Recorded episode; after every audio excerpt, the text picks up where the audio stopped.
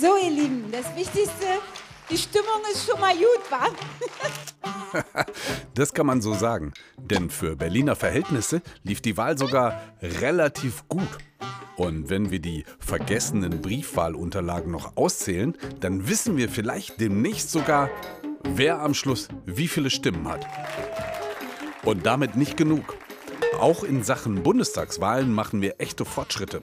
Mit Glück bekommen wir noch vor Ostern ein neues Wahlgesetz. Mit unserem Vorschlag wird der Bundestag um etwa 20 Prozent kleiner. Das bedeutet aber, dass alle Fraktionen um 20 Prozent kleiner werden müssen. Na endlich! Jahrelang ist der Bundestag zu absurder Größe angewachsen. Super, wenn er jetzt wieder. Also, hurra! Oder wie man bei der CSU sagt. Das ist ungeheuerlich und das kennen wir sonst eigentlich nur von Schurkenstaaten. Das sagt Martin Huber, der CSU-Generalsekretär. Und um die Sache mit den Schurkenstaaten zu verstehen, da müssen wir noch mal kurz zurückspulen ins Jahr 2012. Da hat das. Das Bundesverfassungsgericht da hat das Bundesverfassungsgericht das Parlament der Bundesrepublik Deutschland zu einer Wahlrechtsreform verdonnert. Weil ein Parlament. Ein Parlament wird ganz offenkundig nicht umso leistungsfähiger, je mehr Mitglieder es hat. Trotzdem hat es lange, lange Jahre gedauert, bis die erste Wahlrechtsreform fertig war. Dafür hatte sie zwei Überraschungen. Die CSU kommt dabei ganz besonders gut weg. Und das ist, wie man in Bayern sagt, ja, fair.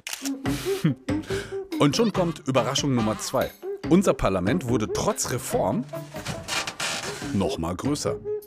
736 Abgeordnete. Zum Vergleich, das sind mehr als im Europaparlament.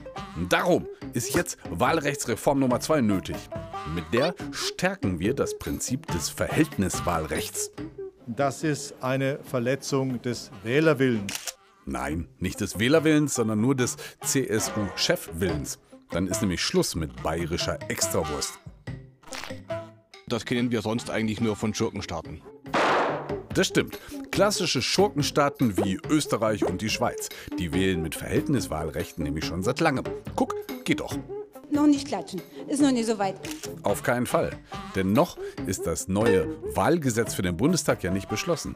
Und in Berlin wissen wir immer noch nicht, was in den ganzen vergessenen Briefwahlunterlagen drinsteht. Spannend.